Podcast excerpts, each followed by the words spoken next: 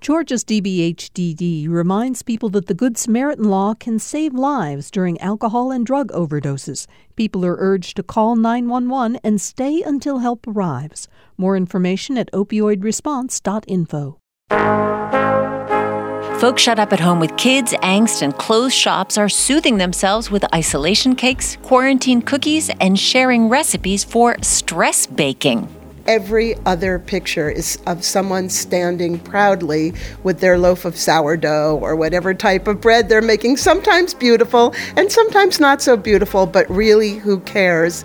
I'm Virginia Prescott. Today on Second Thought, NPR chef Kathy Gunst on turning boredom into brioche and stress into sourdough. Plus, Wahida Clark transformed a federal prison sentence into a career as a best selling author. So then I start visualizing my name on the spines of the books, Wahida Clark, Wahida Clark. That's when I got it. I said, I'm going to write me a book. The Queen of Street Lit on how she got her start and launched a company to help other inmates find their voices. And Southern Book Award winner Jessica Handler on what she's rediscovered while staying at home. Life in lockdown with On Second Thought. First, the news. From Georgia Public Broadcasting, this is On Second Thought. I'm Virginia Prescott. One of the ways that people are coping with generalized coronavirus anxiety is baking. Maybe you've noticed friends who you've never thought of as bakers posting photos of homemade goodies with hashtags like quarantine cookies, isolation loaves, or stress baking. Over the past three weeks, flour, yeast, sugar, and eggs have been flying off supermarket shelves like so many rolls of toilet paper. Well, it's not a complete surprise to cookbook author and NPR Here and Now resident chef Kathy Gunst. She and former Food Network executive Katherine Alford wrote a book together called Rage Baking The Transformative Power of Flour, Fury, and Women's Voices. We got in touch with Kathy at her home in Maine to talk about the resurgence of baking. Kathy Gunst, welcome. Thank you so much, Virginia. Well, I just read that Google searches for bread hit an all time high at the end of March. What is going on? I, I just read that as well. And if you follow any kind of social media, it seems like every other picture is of someone standing proudly with their loaf of sourdough or whatever type of bread they're making, sometimes beautiful and sometimes not so beautiful, but really, who cares? Um, I think there's several factors at play here. I think, first and foremost, we have a new sense of time. Most all of us are home, we're working from home, we're living at home. Many people are homeschooling their kids, they're juggling a million things, and yet we're not commuting and we're not running to soccer practice and we're not dealing with the myriad of things that made up normal life as we knew it just a few short months ago. So suddenly we're thinking about food and eating in a new way because there are limited resources. We often go to the grocery store with a list in our hand and find out wait, I can't get half those things. As you mentioned, flour and yeast have been disappearing from supermarket shelves. They now have um, limits on how much you can buy if they have it in stock. And people seem to want it the way people used to want special cheeses or incredibly beautiful fresh fish or meat. Um, there is a resurgence, or I would maybe not even call it that. There is a new passion for baking that we've never seen in this country. And the other thing, of course, is that almost all bakeries across the country are shut down. So if you want fresh bread, if you want a cake, if you want cookies, you have to learn to make mm-hmm. it yourself. You mentioned sourdough. Uh, I've, I've seen people posting, you know, announcing the name of their sourdough starters like they're newborn babies. exactly. What, what's, Welcome, the, what's the sourdough thing? Welcome, Clarence. Let me introduce Penelope. Um, the sourdough thing is that you can make sourdough without yeast. Oh. So if you can't get yeast, you can make a flour dough starter, which is there's yeast in the air. You, it's an organism that's everywhere, and you can make sourdough. And what you do is you make a starter, and then you have to feed it. So it is like having a new child. I mean, you have to take care of this starter. I have seen photos on social media of people that have made sourdough sourdough starter, put them into small plastic bags, and pinned them to trees throughout their neighborhood and said, free sample sourdough starter, take me and bake. Um, like, this is unprecedented. You would never ever see something like that way back when, you know, in early January. So this baking thing has really caught on. It is, as I said, I think it's become, other than sewing masks, the number one activity. Well, I, I'm glad you mentioned sewing because there is a kind of I guess, return to domesticity. And that's one of the things in your book. Uh, your co author, Katherine Alford, writes in Rage Baking about the gendered roles in the food world. You know, men get knives, women get butter and sugar. So, does this idea, this return or resurgence, reinforce in a way, encouraging women getting back in the kitchen? Well, um, certainly Rage Baking, which is a combination of baking recipes of pies and breads and cookies and cakes, um, and essays and interviews with leading women across the country who are writers and bakers and novelists. The message of the book is not, hey, ladies, get back in the kitchen and your rage and your anger and all the things that you're going through will be fine. It's actually more about using baking as an activity that can help ground us. And I think this relates back to the pandemic and this rise of interest in baking is that baking a loaf of bread entails enormous patience. You have to start it, you have to let the yeast bubble. You then add your flour. Then there's a first rising where the dough doubles in size. And it's this completely exciting activity of watching something become alive.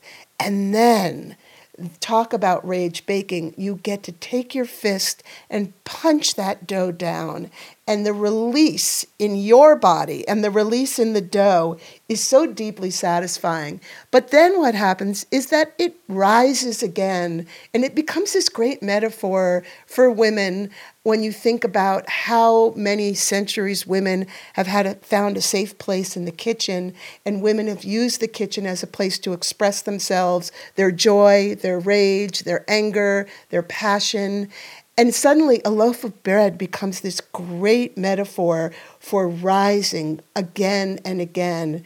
When we were writing this book, we were reminded very quickly of women rage baked in the Revolutionary War. When women did not have the right to vote, you would find women in the kitchen baking something called an election cake, which was a very dense, fruit filled cake that was a way of women expressing themselves when they were not allowed to go to voting booths and they were not allowed to have a voice.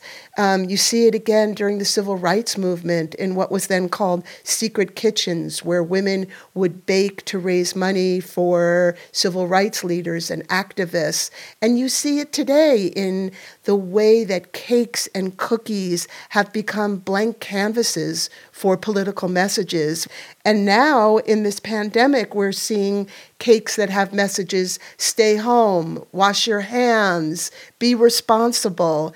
So baking and cakes and cookies and breads have now become something more than a combination of flour and butter and sugar and yeast they have always been political, but we're seeing it more and more now.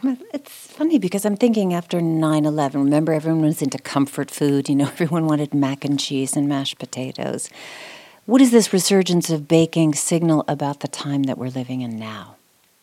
Well, I'm, it, that's such a great point because it's true. Um, during 9 11, um, I've been a food writer for many decades. A lot of food editors were putting out calls for books about comfort food. And you're right, there were so many books written during that time about mac and cheese and spaghetti and meatballs and these kind of classic comforts. I think what comfort food was to 9 11 rage baking and baking is to this highly polarized time in politics in this country right now. So for me, I have written 15 cookbooks, none of them been about baking. But during the Kavanaugh hearings, when Dr. Blasey Ford was speaking and telling her memories and her stories. And I had the very distinct feeling that the men in that room were not listening to her. And for me, it brought up a lot of rage about how women are not heard and people don't listen to women in the same way they listen to men. During that hearing in the fall of 2018, I found myself in my kitchen every night baking and not baking like a normal person. I would bake a pie, a cake, and a batch of cookies. The next night of the hearing, I found myself doing the same. And I started posting pictures and I started hearing from more and more women I'm doing the same. I can't seem to find anything else that gives me the comfort and the sense of grounding as baking does. And one thing led to another, and a book was put together based on the events of my reaction and Katherine Alford, my friend and colleague, of how we baked our way through that hearing and how the rage translated into all of these baked goods and became some kind of a way to cope. My guest is Kathy Gunst. She's a voice known to many NPR listeners as resident chef for Here and Now. She's a James Beard Award winning journalist and author of 15 cookbooks, most recently co author of Rage Baking. Well, you're speaking to a lot of baking, and there are a lot of people who fear that we could emerge from this period of self isolation about 15 pounds heavier. What do you think? I know. The big joke is none of us will be able to get out of the front door when it's all over. You know, I have to say there's so many things that we're worried about right now, and there's so much anxiety. I guess I want to urge people not to beat up on themselves if they're cooking more and eating more and baking more and perhaps eating more sugary sweets. I mean, just the idea of having dessert every night is not a normal thing, at least for me. So I think in the scheme of things, it's not a big deal, but I also urge people to dance and listen to music and get out and walk if they can and move their bodies because we are more sedentary now that we're not going about life in a normal way. So, you know, the weight gain is kind of a joke and kind of not, but again, we just want to stay healthy. The other aspect about baking is that it's a great community builder. If you think about the act of baking a cake for a birthday, an anniversary, a wedding, it's about building community, it's about sharing. And here we are in this time where everybody's baking, but we can't be together. So, how do you build community when you're being asked to stay home?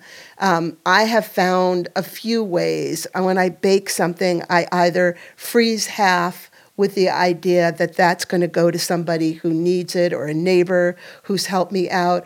Or in some cases, I have texted people and say, I'm walking to your house. I have gloves on. I've used I've baked this in a very safe, sterile way, and I'm dropping this off for you for an older neighbor, for a friend who's gone to the grocery store for you. There are different ways where we can leave a plate of cookies in front of someone's door. Don't touch the doorknob, but let these people know I'm baked for you. I'm thinking of you. So it's a different way of building community, but it is still going back to that original idea of baking as a way of showing love and building a sense of a neighborhood or a community.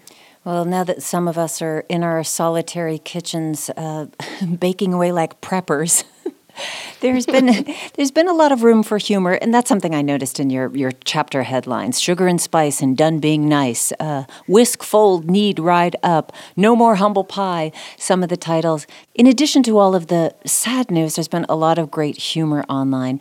Here is a four-year-old Layla who lives in the UK. A video of her response to not having takeout or delivery options, which went viral. Let's hear it. Our Chinese closed. Chinese is closed too. Oh, All the deliveries. You've literally got to eat mummy's cooking now. I'm sorry. I'm so sorry. Poor Layla. Poor Layla. It's the saddest and funniest thing simultaneously. I mean, that really, that tape, it, it's just, it just rips at your heart in so many ways. But one of the things that's happening in this country is that there is a resurgence or perhaps a rise for the first time in home cooking. There are so many Americans who have lived on takeout and microwave food and frozen food and restaurant food for a good part of their lives. And suddenly that's not available. We still can get takeout in some cities, but if you don't know how to cook, you are really in a position right now where your choices are very limited. There is an enormous rise in YouTube cooking videos, in baking tutorials, people getting online trying to teach people some of the fundamentals of cooking. Um, I was recently sent a chain mail thing about sending recipes around. You, you know, it's one of those things you send a recipe to the first person on the list and then you put your name next. And I've received about 20 really interesting recipes since I sent it out. And for many people, cooking for a young family or just cooking alone is not joyous. And if ever there were a time when we can slow down and pay attention to the process of cooking and pay attention to the joy of creating something delicious, it's now. Hmm. So, if we can get out our front doors, we may just come away from this being better cooks and probably uh, better members of a commun- of a cooking community. I, I really hope so. I think that we are seeing some of the worst in people, but we're also seeing some of the best. And we're going to be a changed society after this, and it's really unclear what that will look like. But if people become better cooks and better at taking care of themselves and finding good food, that would be a real plus. Kathy Gunst, thank you so much for your time. Thank you, Virginia. Kathy Gunst, journalist, cookbook author, and resident chef for NPR's Here and Now. She and Katherine Alford are authors of Rage Baking The Transformative Power of Flour, Fury, and Women's Voices. If you'd like to try one of her recipes, go to gpbnews.org. And on the topic of baking, a listener named Jim recently called in to give his recommendation for a cooking themed quarantine binge watch. Here he is. Hi, my name is Jim. My recommendation for binge watching is The Chef Show starring Jon Favreau and Chef Roy Choi. Nothing brings people closer than sharing a meal and maybe a bottle of wine. In these crazy times when we can't gather, I'll be sharpening my chef's knives and working on recipes for when we can gather again around a table of love. Thanks so much, Jim, for sharing your suggestion. You too can leave us a voicemail with what you're reading, doing, thinking, watching, baking, rage baking these days. We're at 404 500 9457. We'd love to hear from you. Up next, how one woman turned a stint in the federal pen into a writing career. I'm Virginia Prescott. Stay with us for the Queen of Street Lit when On Second Thought continues.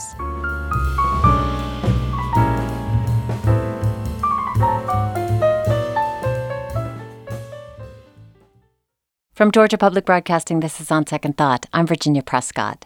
When Wahida Clark went to federal prison in 1999, she knew she needed some way to support her teenage daughters. She never thought it would be writing that sustained her. Today, the Atlanta based author has become known as the Queen of Street Lit. She's published 15 novels, including four New York Times bestsellers. She now runs a company that helps other inmates find their voice and publish their own books. And she's making a documentary series about the importance of street lit as a genre. Before shelter in place orders and improvised home studios, Wahida joined me at the GPB studio to talk about her work. The New Jersey born author moved to Georgia when her husband, who was incarcerated at the time, was transferred to a facility here. Later, she ended up serving a nine and a half year sentence. She says she was working for a crooked company. Well, I'm not here to judge, but I wanted to find out what prompted her to pick up a pen in prison and start putting her thoughts on paper. Well, I never wrote before. Um, I called home one day after I got situated and in my mind, okay, I've got a nine and a half year prison sentence. I got to get busy. So I called home to my niece. I said, send me some money. She said, Wahida, we'll see what we can do. I said, what do you mean you'll see what we can do? She said, we get ready to pack everything up and go back up to Jersey because down here in Georgia, you're gone. They've come and repossessing your vehicles. They're foreclosing on the house. It's nothing here no more. We are out of here. So after I had that conversation, hung up, went back, cried, and prayed what am I going to do? In a federal prison, it costs money to live in prison. You got to pay to wash your clothes, dry your clothes, buy your food. So you need money in prison. So I'm like, what am I going to do? I prayed, and the next couple of mornings later, I'm in my job. In prison, you have to. Everybody has to have a job. My job was being the prison librarian. Mm-hmm. So I'm sitting there after I made this prayer, and I pick up a magazine. I'm the only one in the library, and there was an article in it. It was a Vibe or XXL, and it had a picture of this guy, Shannon Holmes. It said that he was in prison and wrote a book. So I said, wait a minute, this guy's in prison and wrote a book? I'm in prison. So I'm sitting in the library. What's around me? Books. So then I start visualizing my name on the spines of the books. Wahida Clark, Wahida Clark. That's when I got it. I said, I'm going to write me a book. He was in prison and did it. I'm in prison. I can do it too. So, And you took a creative writing class in prison? And let me tell you, I didn't know how to write, didn't know I could write, how the universe works. Right after I said, okay, I'm going to write a book. A young lady, well, older lady, Dorothy Deering, on the streets, her profession was a literary agent. So she had just so happened to ask around the same time that I had this epiphany, mm-hmm. asked the warden, could she give a class on creative writing? Got it approved, put up the sheet. I saw it. Ooh, creative writing class. Okay, because I don't know how to write. Of course, my name was the first one on there. Got in the class, did everything, got it done. Wow. So how were you doing it? Like just sketching things out on a piece of paper? Did you Yellow have people? legal oh, pads. Oh, really? Handwriting a lot it of those every day, all day on a yellow legal pad. So did you pass them around? I mean, what was your test market there? Oh yeah, that's exactly. My test market was the inmates. Every time I finished a chapter, I would give it to them, and it got so good. I go to work in the morning at the library. They be lining up, waiting on me to come open the doors to get the next chapter, so they can oh, read and come on back. Oh, that's so old school. The kind of like you That's know old installments. That's right. and even with the title, I went old school with the title because my husband the one suggested the title, "Thugs and the Women Who Love Them." I was like, that is horrible. So I took a piece of cardboard and I wrote down the titles that I wanted, and I saved his for last. It was about ten of them, and I passed them all around the prison yard. Said, check the one you like. So when I got back my cardboard, Don't the title me. that he liked was it was hands down. Thugs and the women who love them. Yes, ma'am. So that was your first book. Your second book. These just poured out of you. You've said before. Well, the first book, Thugs and the Women Who Love Them. once I said, okay, I'm going to write, and I got on the roll, the characters, everything just came to life, I couldn't stop. So that was the first thing that the publisher said that I got when I was behind bars. Wahida, we're going to have to cut this book down. I said, there's no way you're cutting that book down. Mm-mm. So that's when I thought we make a part one and a part two. Thugs and the women who love them. Every thug needs a lady. So I was the first one in my genre to even do that, to have a sequel. Now, but everybody's doing trilogies, sequels, and whole series of books. But I was the first one in my genre to do it. Well, okay, so I wanted to just hop on that because this has become such a thing. You know, this kind of urban lit. Some people call it thug lit, maybe largely due to the Mm-hmm. Street books. lit, mhm, street lit, hood that kind of. So, were you writing about your life? Were you writing about stories that you heard? Where was your material coming from? Okay, so listen to this, Virginia. When I told uh, my husband, because he was author as well, he's an author, I said, I'm going to write a book. So the first time he didn't say anything. The second time I told him, he still didn't respond. I said, I'm going to write a book. So he wrote me back. He said, if you're going to write a book in, in, if, to make money for you, you're going to have to write some pimps, some hoes, some drugs. You're going to have to bring it. So those type of books was Iceberg Slim, Donald Goines. My mother used to have those books on her bookshelves, and we used to sneak in there to go to school, right, and grab them and sneak them and read them in school. So those were the original street lit authors. So I d- thought about my childhood, and I just took my three best friends, and I just turned it into a story, and it just it just morphed. So there, of course, there's a lot of criticism that this is not real literature. Mm-hmm. That this is, you know, a populist marketing machine that is turning this. What, what what's your response to that? Well, it is what it is. Um, we write what we know most of the time. Uh, and if you go to the movies to watch uh, Terminator or Godfather, whatever, there's violence and all kind of stuff in the movies. So what do you say? It's it's not it's not theater because there's so much violence and stuff. So just because we write about hoes and pimps and drugs, we don't care if you call it literature or not. We write because our fans like to read and this is a way of our communication. It's a part of our culture, just like hip hop. Hip hop and street lit, they're the same thing, except we write it in book. The rappers, they put it in song and rap, so it's the same thing. Wahida Clark is my guest. She's author of several street lit fictional books, some of which she published while in prison. The genre has made the jump, though, from prison cells to the bestseller list. And Wahida is a forerunner in this genre. Today, she runs her own publishing company and helps other prisoners publish their own novels. Um, I wanted to just key in on another ally besides this literary agent that you met in prison while writing at a federal prison camp in West Virginia. Yes, ma'am. A lady named. Martha Stewart. Unbelievable. Oh, you know You that- were in the same. You were in doing time the same time as we were Martha doing Stewart. the same time and uh, during the same time. And it was it was funny because we knew she was coming there. Of course, her camp they had faked the media out till they was going to Connecticut when she came to Alderson. And sure enough, the day she came, I didn't know when she was coming, but the day that she came, I was in the TV room watching basketball and writing. And my prison mom, Diana Sanchez, she came to me, thick accent, Puerto Rican accent. Daughter, daughter, get dressed, get dressed. I said, what for? She said, the lady is here. The lady is here. I said, what lady? Martha Stewart, and she's asking for you. She's asking for you. Get dressed. So I'm like, oh my gosh, I had to go get dressed. And Martha looked like a meet and greet, not a prison. The women were all there, and Martha, you know, it was just common stuff. It was just, you know, she just fell right in and got ready to do her time. And then right before she left, actually like two days before she left, I said, Martha, you got to look at my business plan for my publishing company before you go. So she told me to meet her down at the library. She'll look it over and give me her feedback. So Wow, that so- was really it. Martha was in six months in and out. She Oh. came, worked out, did her did her thing, and was gone. What a story. Um, obviously, there are restrictions, you know, on some of your freedom. You said earlier you had to pay for everything, so you had to pay for your yellow legal pads Yes, that you were writing on. That's on. right. But was there ever any threat? I mean, did your books get censored? Was there any retribution or pushback for the books that you were writing? Absolutely. Um, first off, I got in trouble for getting published. That's why I got kicked out of Lexington and sent to Alderson. So if that didn't happen, I wouldn't even have met Martha. So that was a good thing. But uh, the prison, they wanted to know. They called me to the lieutenant's office and asked me, held my book up, and said, "How did you do this?" So I said, "What do you mean?" They said, "How did you get this published?" I said, "You guys gave a creative writing course. I took the creative writing course." And I did everything it said do, so that's how I got published. So they sent me back, they called me back again. So the next day they said, We're going to have to put you in the hole while we investigate why you were able to do that. So yeah, there's, there's repercussions, Ah. but you know, that's prison life. Wow. How many books did you publish while you were in prison? Seven. Wow. And while I was in there, they was sitting the Essence bestsellers list, the USA Today bestsellers list. I was um, while I was in in the hole, I had noticed that a lot of the women had pen pals. So Mm-hmm.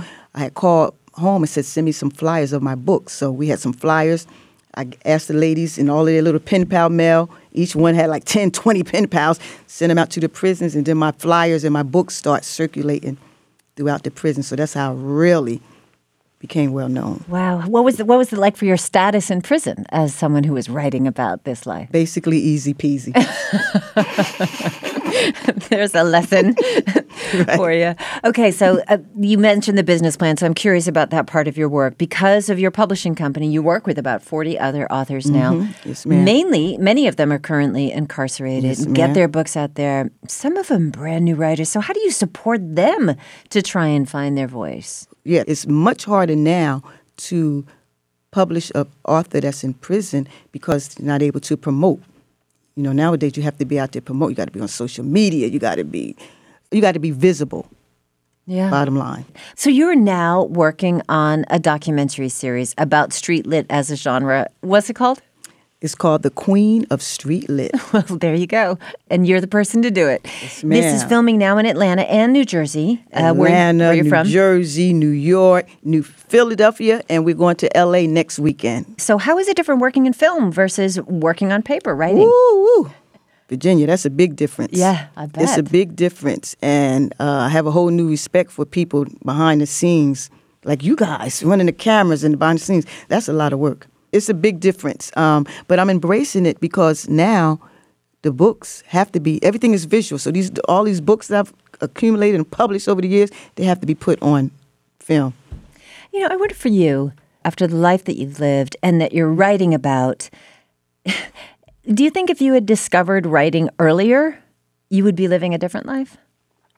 I would be living a whole different life. Um, that's why I said, everybody asked me, do you have any regrets? If anything would have changed, I wouldn't be sitting here talking to you today. One little thing, it would everything would have been different. Because from the time that she said, okay, your sentence start, I saw how everything led up to me writing and being who I am. So if any little bit would have changed by a minute, I wouldn't be here.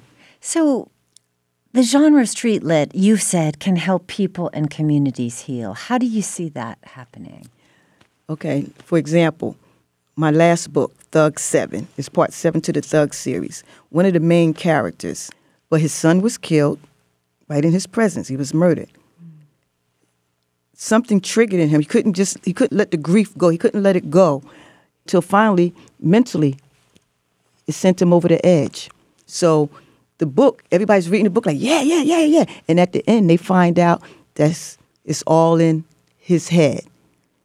Mental ah. health issue. Had a mental breakdown. No one saw it coming, no one expected it. So my books, when they read it, oh my, so many people's writing me now saying, oh my gosh, I'm so glad you touched on that. I'm so glad I've just experienced that. So, So you're surfacing things that, you know, maybe somebody who is living a life that they're probably never going to read, uh, you know, Invisible Man or For Whom the Bell Tolls. they're finding it in your books. Some are. Yes, ma'am. Is that the point that, that you're reaching people that other art forms may not? When I started writing, that wasn't my agenda. My agenda was to make money to feed myself and my family. But as my career kept still going on, um, of course, I grow. Everything grows and evolves. That wasn't the plan for part seven. Wasn't a plan at all. But it just so happened my nonprofit, Prodigal Sons and Daughters, we have a mental health clinic up in New Jersey. We're moving it down here. We're, um, we're opening another one down here in Georgia. And mental health, everything is everything is mental health, mental health, mental health. That's and then I even crying see with myself and my family, me being in jail all of them years, in prison all them years, coming home, getting reacquainted with the family. Um, they're taking them through the crazy stuff I went through because they did the time with me. Everybody is affected. We're all affected. And no one's talking about it, especially in our communities. We don't discuss it. Well, Wahida Clark, thank you so much. What a pleasure speaking with you. Thank you so much for having me. Wahida Clark, she is the queen of street lit. That's the name of the documentary series that she is making that's coming out. We have more information about all of her many titles, and you got to see the covers. you guys just got to see the covers at our website, gpbnews.org.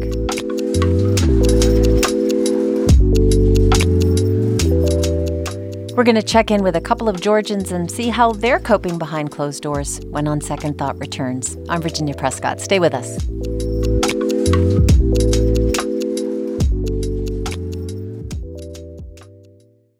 From Georgia Public Broadcasting, this is On Second Thought. I'm Virginia Prescott. We are checking in with folks around Georgia to see what they're doing, watching, and reading while shut in at home. Jessica Handler is author of two memoirs and the novel The Magnetic Girl, which recently won the 2020 Southern Book Prize. First of all, Jessica, congratulations. Thank you. That is just something. Now, you teach creative writing at Oglethorpe University. Are you teaching online now?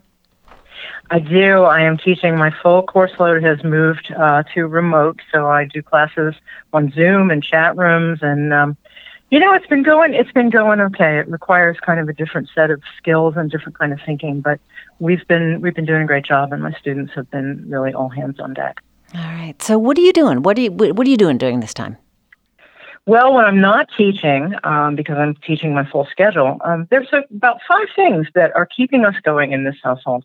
Um, I'm taking long walks around the neighborhood, both by myself and with my husband, Mickey Dubrow, who's also an author.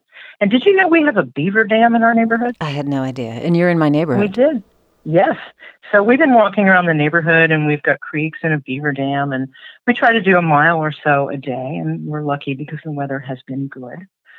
Um, teaching online at the end of the day, I'm a little over pixelated, um, but I've been having coffee hour or happy hour periodically with friends, including my writing group, um, including some book events, and um, just with friends, sometimes on the phone and sometimes um, on video conferencing.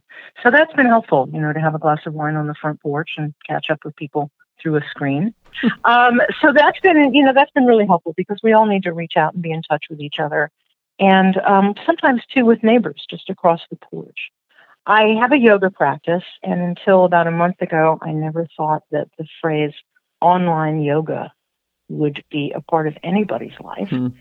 Um, but I, my yoga studio is now my upstairs bathroom and my laptop.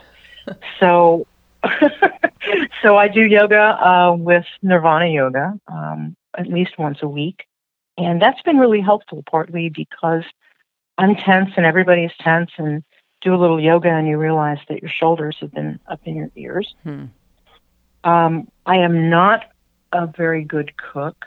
uh, but I have recently joined a CSA in the neighborhood, and I'm curious about what I learned to cook with vegetables and fruit and whatever I get. So that's keeping me interested and making me feel secure in terms of um, what's going to be on the table. Hmm. What What have you tried that you hadn't tried before? Um, what have we tried? Well, we haven't gotten any yet. It doesn't start yet.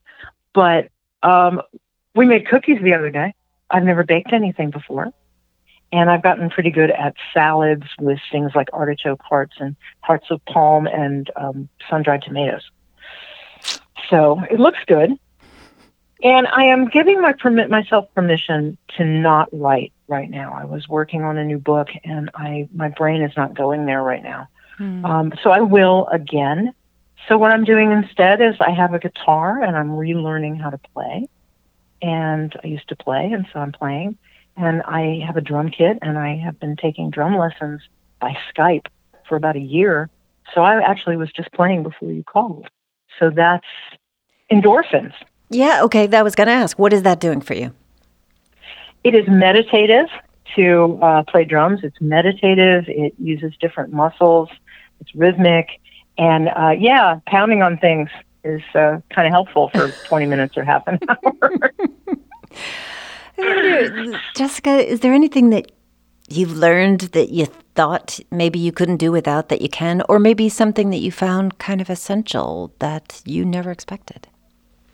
You know what I've learned is I am not a patient person. I have never been known as a patient person. I was a television producer before this, and that's a very um, hurry up kind of profession.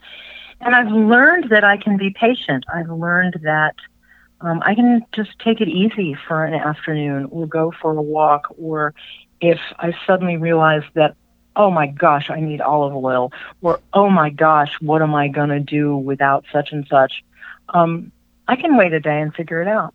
And it's okay to sit on the porch and look at the birds and hang out with my husband and just, you know, stay safe and calm. Jessica, thank you so much for sharing that with us today. Thank you, Virginia. Jessica Handler, she teaches creative writing at Oglethorpe University. She is an author. Her book, The Magnetic Girl, a novel, recently won the 2020 Southern Book Prize. If you're looking for a little bit of brain food while you're at home, GPB and the Atlanta History Center are initiating a series of author talks beginning next week. On Wednesday, April 15th, I will be moderating a conversation with Jennifer Steinhauer, who has spent 25 years reporting for the New York Times. She covered Congress, she covered City Hall, she was the LA bureau chief, and she's out with a new book called The Firsts The Inside Story of Women Reshaping Congress. Her talk was scheduled to be in March for Women's History Month at the Atlanta History Center Center, but like so many events, that's been canceled. So we are picking it up online. If you are interested, you can go to GPB News or the Atlanta History Center to sign up.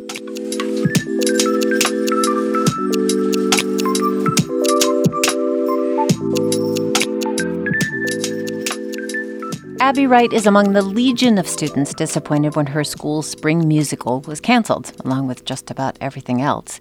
Then the junior at Southeast Whitfield High School in Dalton, Georgia, saw Broadway singer and actress Laura Benanti's post on Twitter for students just like her.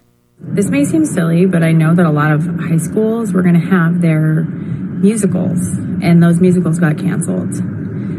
And that is a bummer. So, if you would like to sing a song that you are not going to get to sing now and tag me, I want to see you. I want to hear it. Abby's father posted a video of her under Benanti's Sunshine Songs hashtag, and hundreds of people, including some other Broadway stars, clicked and commented. Abby shared some of the backstory with On Second Thought. I'm Abby Wright, and I am a junior at Southeast Whitfield High School in Dalton, Georgia. Our musical this year was 9 to 5 by Dolly Parton. I played Judy in the show. She's the new girl at the office. It was a really, really fun role to play, and I loved it so much.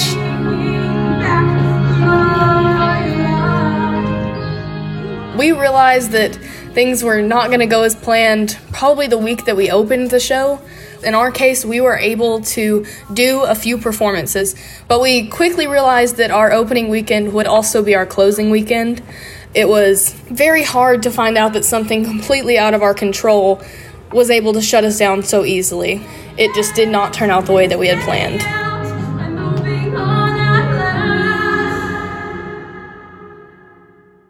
I had originally heard of sunshine songs in a it was a BuzzFeed article and I had watched a bunch of people had done them. Stay healthy everyone. I was supposed to play the captain anything goes today. We're all alone, no chaperone can get our number. The world's in slumber. Let's misbehave.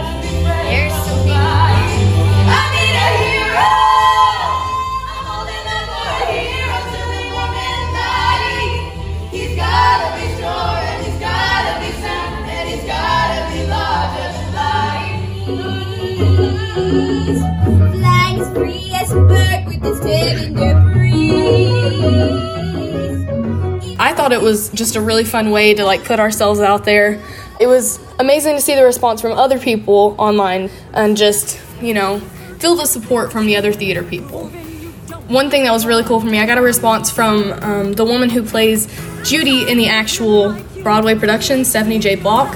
She was the original Judy, and that was something that was crazy to me because Judy's been my dream role for almost two years now, and I've looked up to her for a while, and so that was really cool.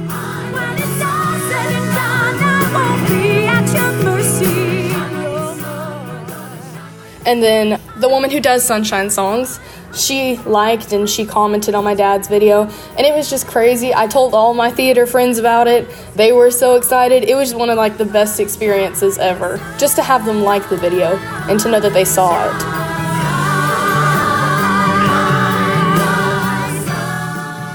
I have always been one of the people who is telling my friends social distance, stay at home, take the precautionary measures that you have to because I I understand how big of a deal it is and if it isn't affecting us, it's affecting somebody else and so I think it's important for us to take the measures that we need to make. So Unfortunately, some of the measures that we had to take canceled our show, but if it saved lives in the long run, that's all that matters to me.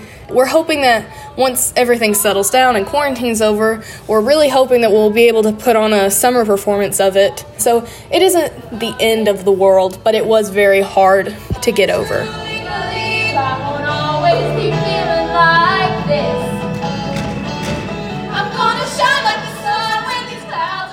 Abby Wright, cast as Judy in her high school's production of Dolly Parton's 9 to 5. We posted photos from the production at gpbnews.org, and you can check out videos from all over the country by searching for hashtag Sunshine Songs on Twitter.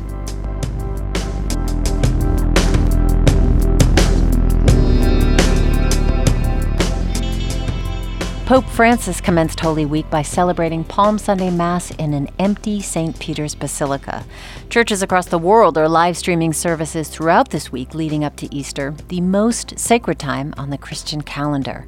St. Anne's Catholic Church in Columbus, Georgia found an innovative way of connecting with its 1,500 congregants during virtual masses, taping their photos to the pews. Father Emmanuel Vasconcelos, or Father Manny, is associate pastor at St. Anne's and joined me from Columbus on Good Friday. Hello and welcome. Hello, thank you for having me, Virginia. Well, thank you for being here. And you all have been celebrating live streaming masses for a couple of weeks now. What's it like to walk out in front of an empty church? Yeah, it's it's an interesting feeling because we know that people are watching, um, but we don't hear anything, we don't see it, um, and we have to see it usually after the fact. Sometimes people make a comment on uh, the Facebook page that we have for our parish. They say, Thank you so much. It's been good to hear you and see you. Um, so we get the experience after the fact somewhat, but it really is a very different experience than what we're used to. Hmm. So, where did you get this idea of taping photographs of your congregants in the pews? So that was something that I actually saw happening in Italy. There was a priest in Italy, and, and certainly they had uh, already quarantined very early in March, I believe. And, and so this particular priest had the idea of having his parishioners send photos to him to place in the pews so that as he looks out of the altar, which we're used to seeing people, not empty pews, mm. um, he was able to see them and remember them. And so when I read that message, that story, I, I went up to our pastor, Father Robert Schlageter, and I said to him, We got to do this. We've just got to do this. He's like, Okay. We started. The next day was actually our first time having live stream Mass, a daily Mass. Uh, without a congregation. And so he mentioned it right then and there. He's like, Well, we already have one photo. We're putting it in the pew. And then we had everyone email their photos to a, a special email for our parish. And so we have at least 650, wow. if not more, uh, photos in our pews and, and visible to us while we have Mass for them and, and with them. This is the height of the Christian holidays. At Palm Sunday Mass, Pope Francis asked the faithful to devote themselves to service at this time. So, how are you celebrating this Easter Mass? Well, this is a, a Holy Week unlike any other, uh, I think, that any, any, of us can say. You know, it's unprecedented. Um, and it's very difficult to consider celebrating in the midst of such anxiety and, and fear. But I also reflected on how this these days, um, when we look at the origins, like when things started like this, that the disciples fled when Jesus was being crucified, and they were hiding in their homes. They were uh, quarantined in many ways from all that was going on in that moment, that first Good Friday, that first Easter. And here God comes to, to console, um, to show that He has power over sin and death. And, and so it's a, a great way for us to experience what it was like for those first disciples, what it was like for them to, to be in fear and hiding and still waiting on the Lord to bring his healing and his consolation. So, do you think your parishioners are going to send new photos for Easter in their Sunday best and their Easter bonnets? I wonder. We we might get a few. I know we tried to make sure that some of the parishioners were sitting in their usual spots in the church. well, Father Manny, I want to thank you so much for spending some time with us and happy Easter to you. The same to you. God bless.